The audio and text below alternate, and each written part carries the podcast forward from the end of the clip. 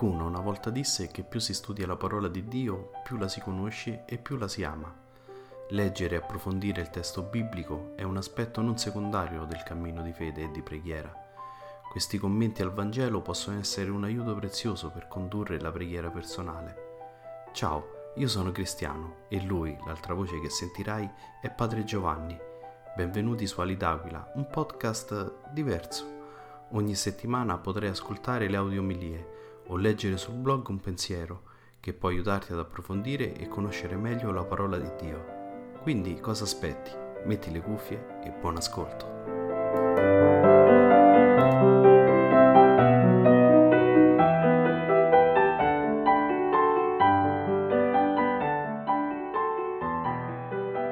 Dalla prima lettera di San Giovanni Apostolo.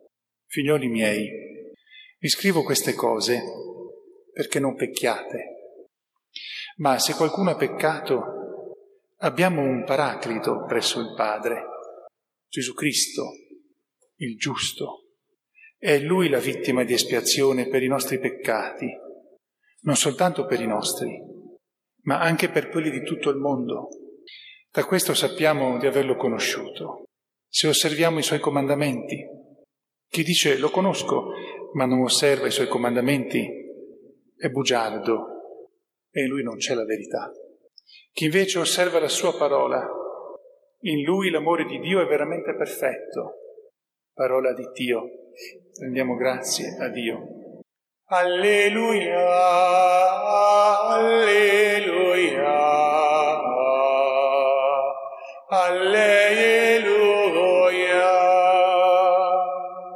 Signore Gesù, facci comprendere le scritture, arde il nostro cuore mentre ci parli. Alleluia, alleluia, alleluia.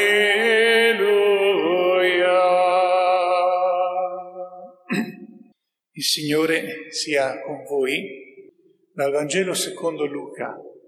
In quel tempo i due discepoli che erano ritornati da Emmaus narravano agli undici e a quelli che erano con loro ciò che era accaduto lungo la via e come avevano riconosciuto Gesù nello spezzare il pane. Mentre essi parlavano di queste cose, Gesù in persona stette in mezzo a loro e disse, Pace a voi. Sconvolti e pieni di paura, credevano di vedere un fantasma. Ma egli disse loro, perché siete turbati? E perché sorgono dubbi nel vostro cuore? Guardate le mie mani e i miei piedi, sono proprio io. Toccatemi e guardate. Un fantasma non ha carne e ossa come vedete che io ho. Dicendo questo, mostrò loro le mani e i piedi ma poiché per la gioia non credevano ancora ed erano pieni di stupore, disse, avete qui qualcosa da mangiare?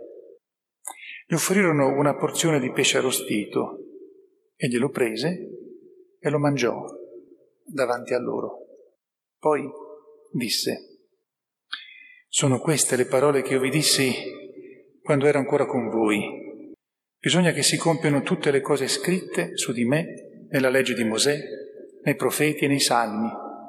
Allora aprì loro la mente per comprendere le scritture e disse loro, così sta scritto, il Cristo patirà e risorgerà dai morti il terzo giorno e nel suo nome saranno predicati a tutti i popoli la conversione e il perdono dei peccati, cominciando da Gerusalemme. Di questo voi siete testimoni. Parola del Signore.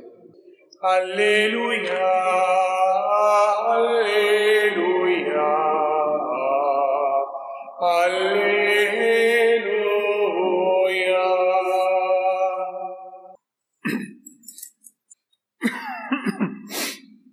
Sia lodato Gesù Cristo.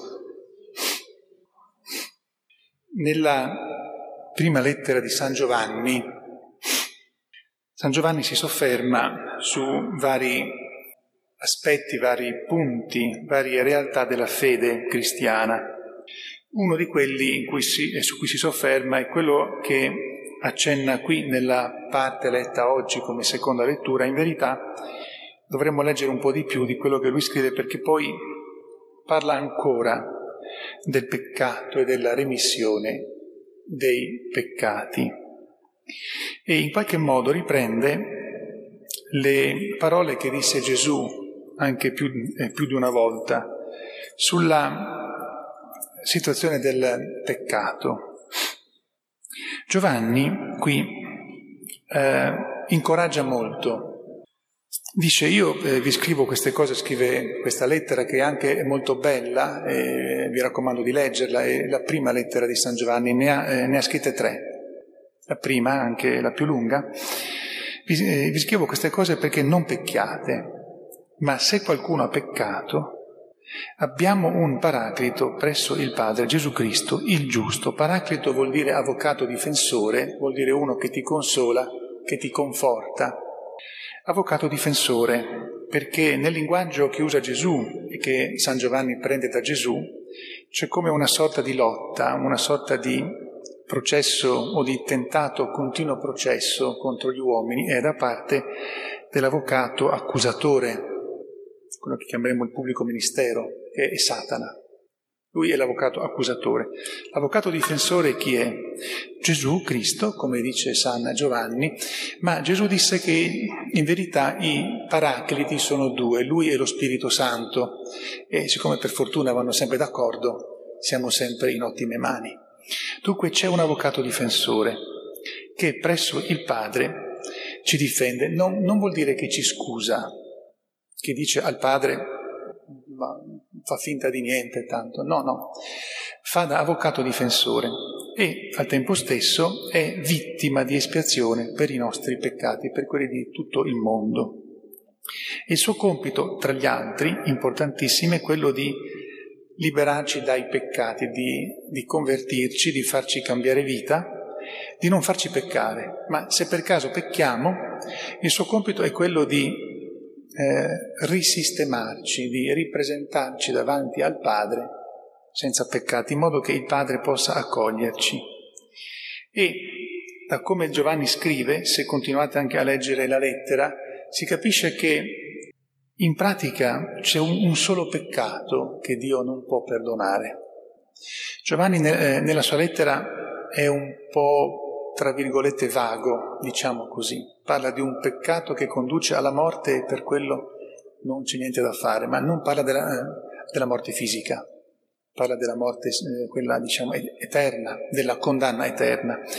Gesù nella sua predicazione aveva detto che c'era un solo peccato che non poteva essere perdonato, quello contro lo Spirito Santo, con un esempio molto molto forte eh, rispondeva a quelli che accusavano Gesù di cacciare Satana perché era il capo di, dei Satana, il capo dei diavoli. E siccome chi lo accusava di questo sapeva che stava mentendo spudoratamente, li ha fermati dicendo fermi perché se continuate su questa strada non potete essere perdonati mai, perché era evidente che quello che Dio faceva era necessariamente per opera di Dio, non poteva essere per opera di Satana. E Gesù non ha rimproverato i capi dei giudei perché non credevano che lui era il figlio di Dio, ma quando li ha rimproverati, li ha rimproverati perché erano falsi, superbi, orgogliosi, attaccati ai soldi, mentitori, perché avevano capito che lui apparteneva a Dio, non che era figlio di Dio, che apparteneva a Dio, che veniva da Dio, ma non hanno voluto cedere il eh, potere, per questo li ha rimproverati.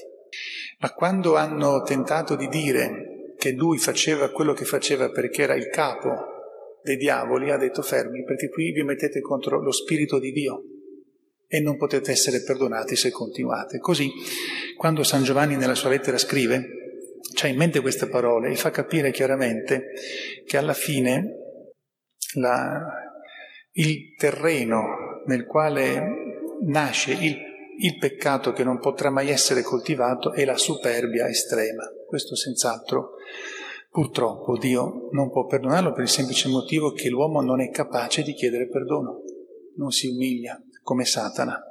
è diventato come un altro diavolo. Ma a parte questo, ogni peccato, se l'uomo entra in una, eh, come dire, ottica, in un, in un modo di pensarsi umile e riconosce le proprie colpe, i propri limiti, Dio può sempre perdonare, non soltanto. Dio espia i peccati nostri, Dio non soltanto ci rimette nello stesso stato in cui eravamo prima di peccare, ma ci mette in uno stato più alto, più grande. Sono dunque parole quelle di San Giovanni che danno molta speranza, che invitano anzitutto a stare attenti alla superbia nelle sue mille piccole, quasi indecifrabili forme, ma al tempo stesso San Giovanni non è uno che invita così a peccare tranquillamente perché tanto poi il Signore perdona, no, questo sarebbe stolto, questa sarebbe superbia, ma dice non avere mai paura. Se dentro di te trovi cose che non vanno, ma è sicuro che tu non puoi risolverle queste cose che non vanno, ma Dio sì. E c'è questo Gesù Cristo, questo Paraclito, questo avvocato difensore, questo che ha espiato i tuoi peccati, lui ti può aiutare a cambiare vita e ad essere sempre più, come dire, sicuro e sereno nelle mani di Dio, perché se sei umile, se sei più attaccato a Dio che non alle tue idee a quello che tu hai fatto, se sei più attaccato a Dio, Dio è sempre nella possibilità di perdonarti. A Maria Santissima, che è madre della risurrezione di Gesù, perché ci ha donato Gesù e lo ha atteso con fede certa che sarebbe risorto, ma è anche madre della risurrezione nostra, perché avendoci donato Gesù, destinato a essere come uomo la salvezza del mondo, è anche mamma, madre della nostra risurrezione. A lei ci rivolgiamo perché ci renda sempre più convinti, consapevoli, che non c'è peccato che Dio non possa perdonare, se non quando noi ci intestardiamo a non voler essere perdonati. Allora lì Dio non può far nulla, non perché non è onnipotente, ma perché, diciamo, purtroppo rispetta la nostra volontà. Ma davvero prendiamo l'insegnamento di San Giovanni che ricorda quello di eh, Gesù stesso.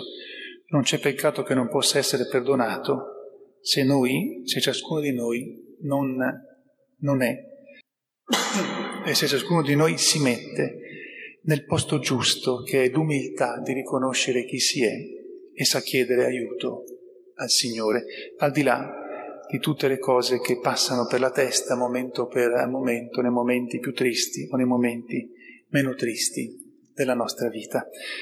Sia lodato Gesù Cristo.